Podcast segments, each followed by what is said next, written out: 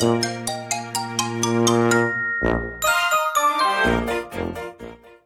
とすみおの Survival Life in Canada 皆さんこんにちは。生とすみおのサバイバルライフ in カナダです。バンクーバーに住むすみおと、トロントに住むさやがカナダでうまく生き抜く方法をシェアするラジオです。皆さんこんにちは。こんにちは。Hello は今日は英語モードですか？いちょっと英語喋りたくなってきた なんだそれいつも喋ってるやん いつも喋ってんのになって思ってた。日本語の量の方が少ないですよね。少ないですね。でもやっぱり日本語って母国語だなって思います滑舌悪くてもり。へえ。うえ、んさやさんレベルでも日本語母国語だなって思うんですね。思いますねへえ。かさらっと出てきますね、ああ、そうなんですね。うんまあでもなんか、うちの子供とかも、こう、カナダ生まれ、カナダ育ちだから、絶対英語第一言語なのに、どっかぶつかった時、いてって言いますもんね。面白い。あれ何なんだろあなんか多分ね頭がう。どうんのワードが一番自分の感情に適してるかっていうのがね多分分かってる、ああ、そういうことなんでしょうね。う。ん、私 F ワードとか結構あの危ないドライバーとかが近くにいたりとかするいいると、うん。クソとか思わないですよね。なんかああ、うん。確かにね。クソ？って日本語でも使わなかったっていうのもありますよね。その、英語の方が表現がこう、しっくりくるってことなんでしょうね。そうでしょうねああ。うざっていう感じですかね分かあ、うざとかも、うん、英語より日本語の方がいいのかな。ね、でも分かってるんでしょうね頭の中でどっちの、うん、表現の方がいいんだろうなうん、そのなんか状況とかによるんでしょうね。この状況だったらこっちの言葉みたいなね。いやー面白いな脳みそってすごいな。すごいなあー私なんか全然シワがなくてほとんど使ってないですけどね。いやいや、ねもう自分を卑下するのはやめてください。すみおさんは素敵な、私たちのラジオをまとめる能力のある、すごい本当ですか？頭のいい方です。うん、えーじゃあ脳みそしわしわかなあ、そうかも。顔と一緒でしわしわかないやいやいや、まだまだ。で今日はさやさんの話題ということで。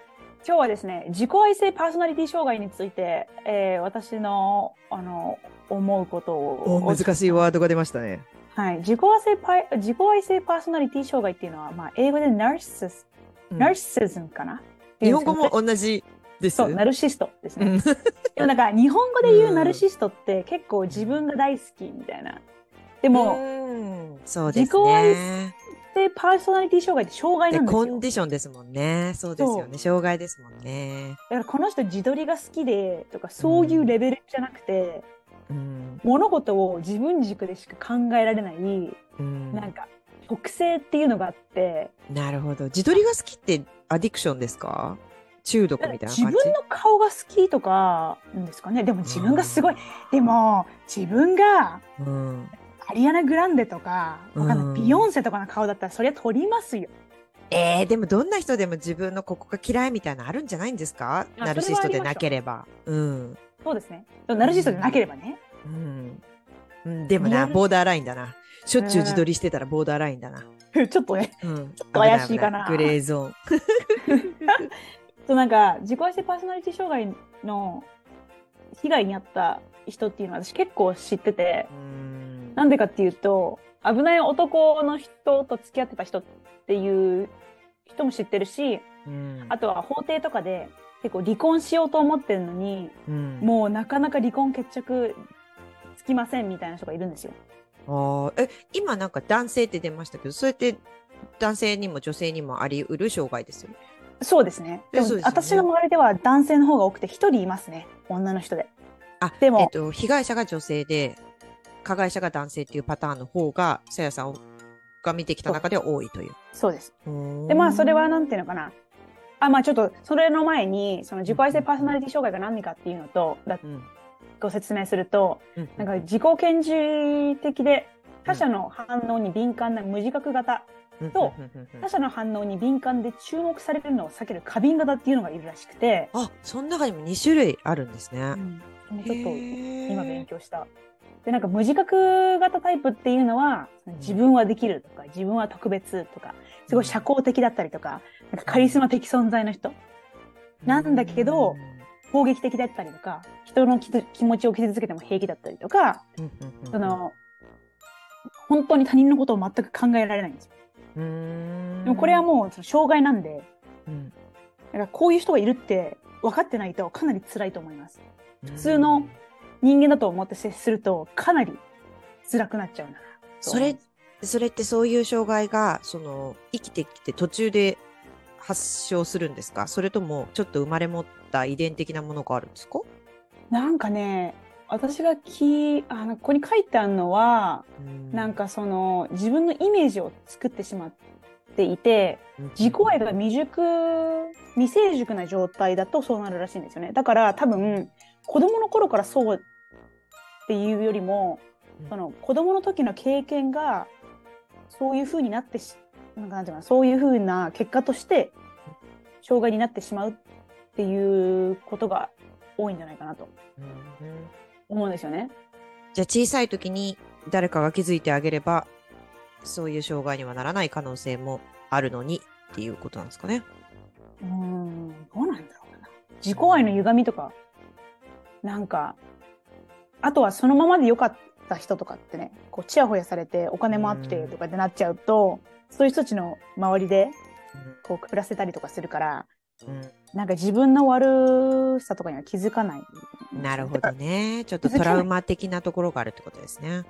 そうですねうん。何かしら経験はあると思います。で、あとは周囲を過剰にす気にする過敏タイプっていうのがあって、感情が出さなかった、を出さなかったりとか、なんか他人からの評価を気にして敏感にこう落ち込んだりとかする人の、なんか二つのタイプがあるらしくて、へえ。そう。その後者の方がちょっと意外でした。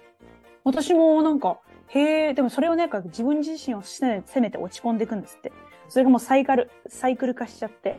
それは、その、誰が慰めようとも、全く聞かないっていう部分で、その前者の人と似たところがあるってことなんですかね。人の言うことを聞かないみたいな意味で。そそうそうそうそうそうそうそう。うだからもう自分で精一杯みたいな感じなのかな。間違ってたらわごめんなさい。だけど、まあそういう感じだと思う。であとはなんかこう、虚言癖があったりとかね。だから、モラハラの夫がいますとかって結構ツイッターで書いてる人いるんですけど、へえ。いの感覚、かなりの確率で、うんその、ナルシストの人と結婚してる人が多いんじゃないかなって、私は勝手に思ってるんですよね。うん。だけど、モラハラとかもかん、わけわかんなく怒鳴ってくる人とか、なんか、すごく見た目はいいんだけど、周りからの評価はいいんだけど、奥さんしかわからない彼の本性みたいなとか、あ、外面はいいってことですか？外面めちゃくちゃいいね、こういう人。あだから、そう。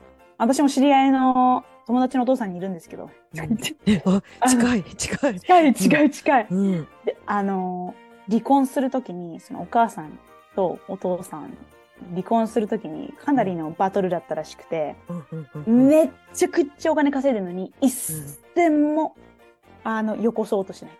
もう法律であほぼ50分50っていうのが決まってるのに、ーうんまあ、法律とらあの、裁判に行く前とかに、初めて自分のファイナンシャルズって言って、こう、自分のじ財産がどれくらいあるかっていうのを公表したりとか、うんギリギリ法律も値しないと思ってるような人とか結構いるんですよ。私のうん家族法のその離婚ケースとかでも結構あって。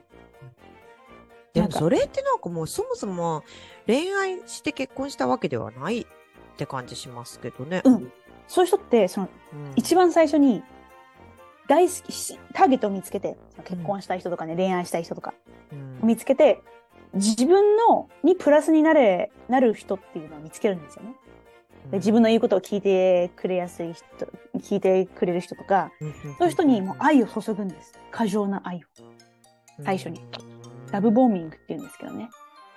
で、ボワその時になんか好きだとか、まあなんかいろいろ物を買ってくれるとかってされても、全く本性が見えないもんなんですかね。隠すのうまいと思いますよ。あでもね、ちょっとね、ちらっと見えて、見えてくるんでしょうね。なんかちょっと意外なところで、なんかお前はダメだとか、なんかかすり傷みたいのをこういっぱい作って、あ。作らされられるんですよ。でどんどんどんどんちっちゃくちっちゃく傷つけられるんですよ。で、気づいた頃には自分を失ってるっていうのがあって、もうボロボロですよね、その時はもう被害者っていうの。えーえでもそれ被害に遭っちゃう方もパターンっていうかこういうタイプの人が多いっていうのはあるんですか？うーん、一概には言えないですけど、やっぱ自分の自信がなかったりとか、うん。やっぱ自分が対等に付き合ってないって分かってるんですよね。うんその彼はお金持ちでとか、彼はすごく優秀で他人からの評価がすごくてみたいな尊敬してます。で、そうするとこう憧れとかうん。なんかなんかしたったりとかして、うん。でもすごいイコールな立場の人だとならないのかなって私はたまに思うんですよね。だって私が見てるナルシストって超金持ちのナルシストなんで、うん。お金である程度解決できるんですよ。だから、その被害者も、自分はまさかナルシストと付き合ってるとは、最初の方は思わないんですよね。でそこで抜けられるか抜けられないかの違いなのかなって思うんですよ。だって私の周り、お金持ちもいなければナルシストもいないって感じですよね。でもわからない。あの、知り合いの旦那さん。潜んでるんですかね。まあそっかそっか。その外面はいいんだったらわかんないですもんね。本当にわかんない。本当にわかんな本当にわかんない人が多いんですよ。で、私、ひえ、人間不信になるかって思うぐらい、そういう話を聞くと、なんか結構、なんていうのかな、落ち込むっていうか、うんなんかそういう人間って結構存在してるんだって思っちゃって、統計的には少ないと思いますよ。うんだけど、そういう人がいるってことを知らずに生活してると、もしその人、そういう人たちに会った時に、うんかなりのダメージを受けるんじゃないかなって私は思うんですよね。まあでも、さやさんの立場でいくと、その法廷通訳とかしてたら、こんなことを言われたとか、そういう、こう、具体的なセリフとかも聞くから余計ですよね。そう。そう。だから私の言ってることが、うんあの、なんていうのかな、社会の縮図とは思いませんよ。私はもう、うんもうすごいレベルのものを見ているから。そういうことですよね。だってうん私が見てるモラハラなんか、ちょっとなんかうちの父親が昭和の親父で、で、車を運転した後に、あの、まあ、むか、今だったらね、自動で、あの、サイドミラーとかミーンって動くじゃないですか。あ、はいはい。うん。で、あの、だけど、手動だったんですよね。まあ、昔の車だから。自分で窓開けて、手でクイックイって直すようなやつだったんだと思うんですよ。それか違うかな？ルームミラーかな？まあ、とにかく、ミラーの話なんですけどね。あで、えっ、と、うちの母親も同じ車乗るんで、父親が乗った後に母親が乗った、違う、母親が乗った後に父親が乗ったんだ。はいはいはい。先に母親が乗ってたんですね。そしたら、ち母親の方が全然背がちっちゃくって、父親の方がすごく背が高いんですよ。はいだからミラーの位置違うじゃないですか。うん、違いますね。だから自分の前に違う人が乗ってて自分が後から乗ったらミラー直してから運転するじゃないですか。はい。本来。それをね、あの、父親がね、あの、うちの母親に、おいミラー直しとけよって言ったんですって。ほうほうほで、ううちの母親、あ、ごめんって言って、う。うん、優しい。でよく、なんか3分ぐらい、ちょっとうちの母親ボケっとしてるタイプなんで3分ぐらい考えて、あれ？いや、どこの位置に直していいかわかんないし、って思った。っていう話を私にしたことがあって、その時は、お母さんそれは笑えるねとか言って、二人でギャーとかって笑ったんですけど、それ絶対モラハラですよね。うちの父親。うんちょっと、理不尽すぎる、理不尽すぎる。理不尽すだってて、か、お前の背丈なんてわかんないよっていう話じゃないですか。そうですよ。お前のちょうどいい位置にミラーなんてでき、じゃ、アジャアジャストできないよっていう話じゃないですか。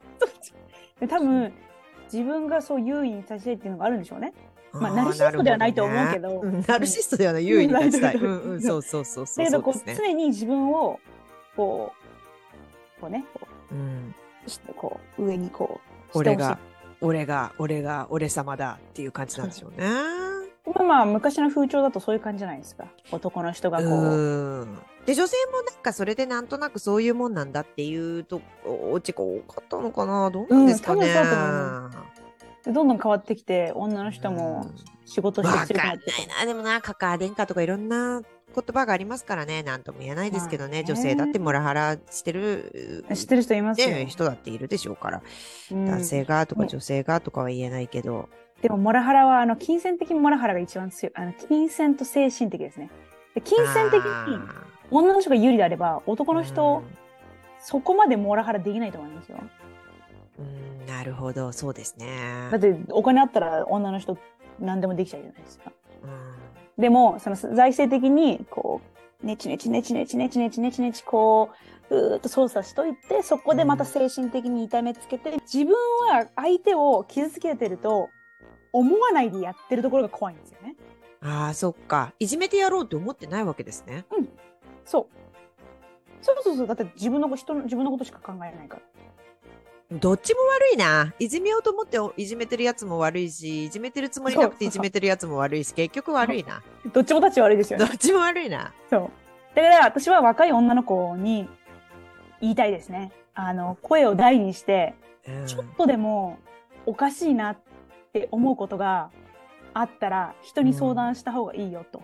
え、これちょっとごめんなさい。着地点どこですか？えっと、あ金持ちと、えはい。イケメンには近寄るなっていうことですか？あ、まあまあ、ちうん。金持ちと付き合う、あの、可能性があったら、うん。性格を本当に、あのもうクローズアップしてみてくださいっていうのと、ああとは自分が少しでも精神的に弱ってたりとかすると、ーつけ込む男っていうのがいるので、うん。うまくつあのつけ込まさすつけ込ませてくる男っていうのは、ナルシストの可能性が高いよっていうのと、うん。そういう人に、とは結婚はしないでください。なるほどね。まあそうですよね。いくらね、お金があるとかって言われてもね。そう。うんやっぱりオラオラとか言うんですけど、オラオラって多分、モラハラとか自己愛性パーソナリティ障害の、あの、ちょっとあれがあるんじゃないかな。うんだからそれを、なんか、あ、うちの彼オラオラなんでとか言って、言ってる場合じゃないですよっていう話。それうちの母ちゃんじゃないですか。やばいやばいやばいやばい。でも、今の時代、直せないってって言って。笑ってる場合じゃないよって。あの、優しい人と結婚してくださいって話ですね。ねそう、では私、切に思います。はい。いや、本当私も切に思います。はい。悪い、悪いのはダメ。というわけで。うっす、薄いな。ごめんなさい。というわけで、今回も最後までお付き合いいただきありがとうございます。さやとすみおのサバイバルライフ in カナダ。オンタリオ州公認法廷通訳と私立高校専門留学エージェントのさやと、カナダの学校スタッフのすみおがお送りしました。お便りやお問い合わせ先は概要欄をご覧ください。また次回お会いしましょう。バイバイ。バイバイ